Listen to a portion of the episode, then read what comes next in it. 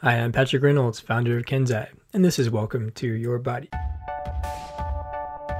In this podcast, we try to diagnose what is going wrong with people's fitness efforts, help them understand the few simple mistakes they're making. And today, we're going to give a little love, a little attention to a group of people that doesn't get a lot of love from the fitness industry. And this is what I call the indifferent eater. Now, usually I try to research everything I say to you and give you the most up to date scientific information I have. On this topic, I don't have a lot of information, a lot of solid scientific data. A lot of this is shooting from the hips based on me working with thousands of people over the years and coming across this issue again and again.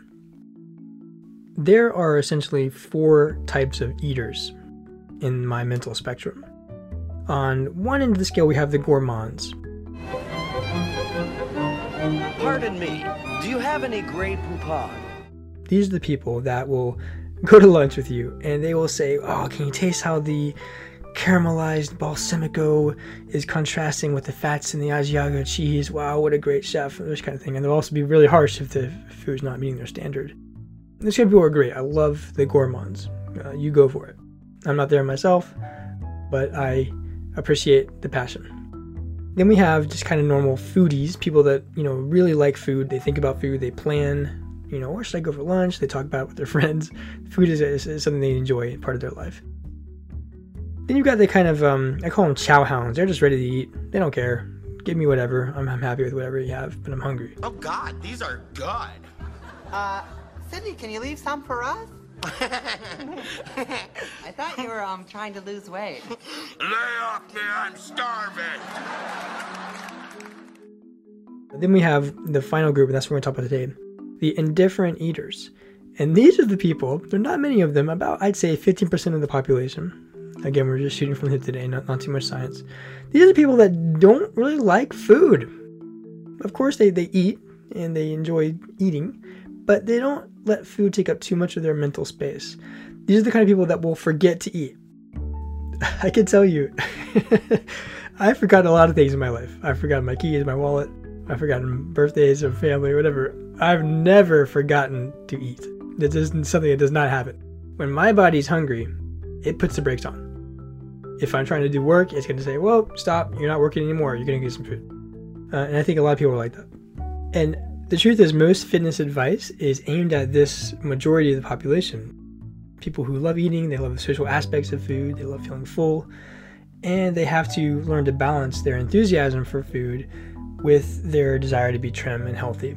And that's what we spend a lot of time working on, both in this podcast and, and at Kenzai in general.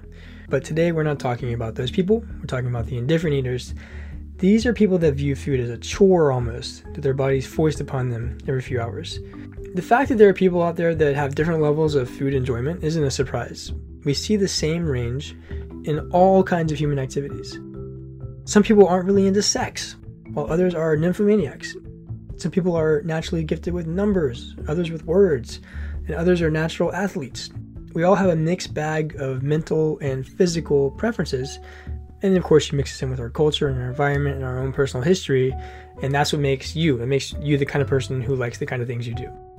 There's nothing wrong with being indifferent to food, but there's a lot of misunderstanding between the two sides of that spectrum. And we want to clear it up today. The main issue is that people who are indifferent to food are usually slim, lithe, the ectomorphic body type, if you know your soma types. In our current culture, being thin is a really highly sought out characteristic, especially for women. So these 10% of people that are naturally lean, they get a lot of attention. They become actors, they become models, and spokespeople at a much higher percentage than the rest of us.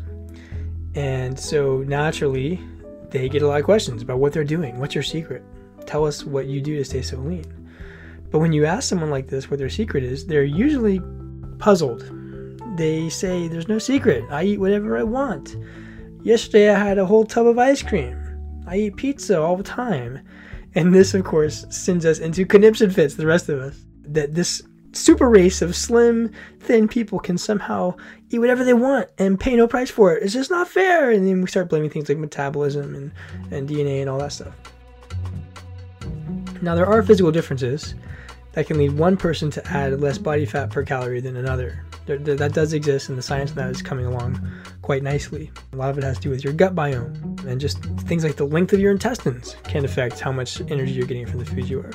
But that's all actually pretty marginal and doesn't explain the huge difference in body shapes from someone who's naturally lean to someone who's naturally heavy. The biggest difference between skinny people and fat people is that skinny people are simply eating less. It's true. I promise it's true. If you spend a day with one of these people that say, I can eat anything, I ate some ice cream yesterday, spend a day with them, you'll notice that they actually are quite indifferent to food. They may have eaten that ice cream, but they also forgot to eat lunch that day. And for breakfast, they only had half a bagel and some raisins. They're not magically disappearing calories out into the ether. The truth is, they're missing significant food intakes throughout the day.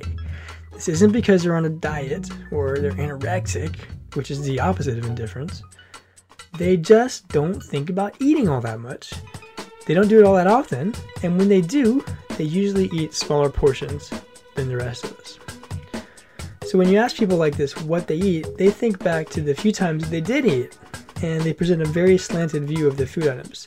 They'll highlight the burgers and the ice cream and the pizza, but they won't tell you about all the missed meals or the meals where they barely ate anything. No one is cheating the laws of thermodynamics. No one has a incredibly fast metabolism. The main difference between slim people and the rest of us is that they are simply not as hung up on the pleasurableness of food, and so they eat less of it.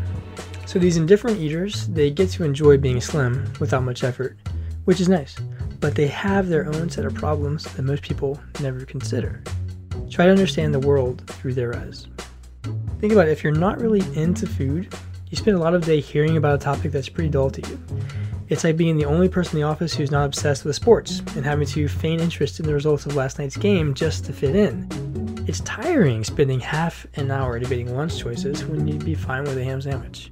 These people, when they forget to eat, they don't recognize how much of their focus and decision making can suffer. A lot of these indifferent eaters are working in an impaired state without even realizing it because they've just missed so many food inputs in the day. And despite not looking fat, people who don't eat regularly pay for it in performance. And by this I mean they have poor muscle tone, they have low endurance, and they often feel quite weak compared to their burly, food loving counterparts. And when they try to put on muscle, they have to work twice as hard as other people to get smaller gains. These naturally skinny people also have their grass is greener on the other side kind of issues. So, guys, they can't get as muscly as they want, and women can't get the curves they crave. This causes just as much unhappiness for them as all the excess body fat causes for us on the other side of the fence. And the single hardest part of being one of these different eaters is that they get zero social encouragement when they try to improve their health. When they want to get on a diet or get in shape or start improving their bodies, they'll get statements like, Oh, you're so skinny. Why are you working out? Or, You're trying to eat more often? I wish I had that problem. I know what I'm saying. And why are you eating that salad? You need to put some meat in your bones. You know, I've seen having good friends who are like this, I see that they suffer under these comments. Uh, and it really sets them back as they train and they get in great shape, they don't get the high fives and the congratulations to someone who lost a lot of body fat. And they do feel stronger and they do look better, but the average person can't see much of a difference, especially with clothes on. So this gives them a, a real lack of external validation and it makes it tough for them to stay motivated. So when you see someone who's gone from skinny to looking filled out and toned up, you have to understand how internally strong they had to be to get there they weren't getting all the encouragement that other people get when they lose body fat. They had to push against that tide, against all those comments, and work hard. So give them a lot of respect for that. So we all have something to take from this podcast. Those of us that love food, love thinking about food, and eat too much of it, myself included, we need to uh, take a step back and realize that food is there to fuel our bodies. Not every meal has to be an amazing gourmand experience, and that often we're eating way too much for what our body needs. We have to either spend time exercising it off or live in a larger body than we need. Both of those are bad things to do. We can nip it at the bud by eating less to begin with. For the 10% of people listening to this who are the indifferent eaters who forget your lunch, who are running always on fumes, I want you to know one, we understand, I feel your pain, you're not alone, and that we really appreciate the efforts that you do put in to improving your body, and we know that you're not getting a free ride. Part of becoming a truly fit person is this self evaluation process where you look at what kind of body type do I have, what kind of mental state am I operating with. If you find yourself completely indifferent to food, you got to find a schedule. You need to find a system that reminds you to eat healthy food at certain intervals. And after a few weeks of that, you're going to find it comes a little more second nature. For the rest of us, the majority of us who are dealing with eating too much, we have to work on systems that allow us to eat enough food to be satiated while not blowing up our caloric budget.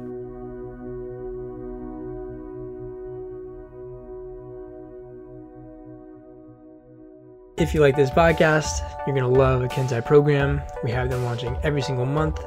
Kenzai.com, sign up today. I'll see you next week on Welcome to Your Body.